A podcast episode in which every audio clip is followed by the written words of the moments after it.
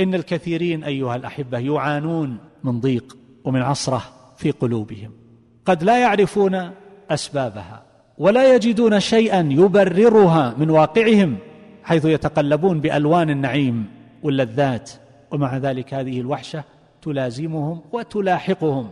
ولربما سرحوا هذه الأبدان ورتعت في المحال التي يرون فيها ما يحصل به بهجة النفوس من الخضرة.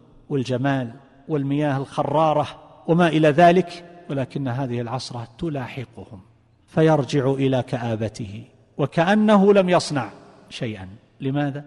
لأن إجمام البدن يحصل بالطعام والشراب والنكاح وأكل الطيبات ومزاولة اللذات ولكن إجمام الروح لا يحصل إلا بارتباطها وصلتها بربها وخالقها وفاطرها. جل جلاله وتقدست أسماؤه.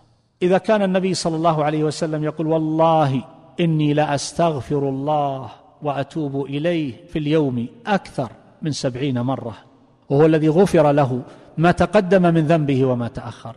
كم نستغفر نحن نتوب في اليوم والليلة؟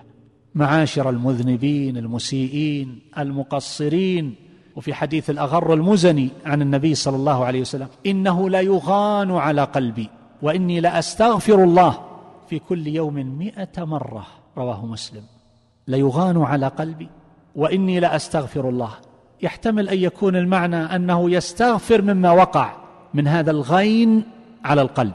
ويحتمل أن النبي صلى الله عليه وسلم يذكر لهم هذا الأمر من أجل أن يستزيدوا من الاستغفار والذكر. يقول أنا مع هذا الاستغفار الكثير في اليوم مئة مرة ومع ذلك يغان على قلبي.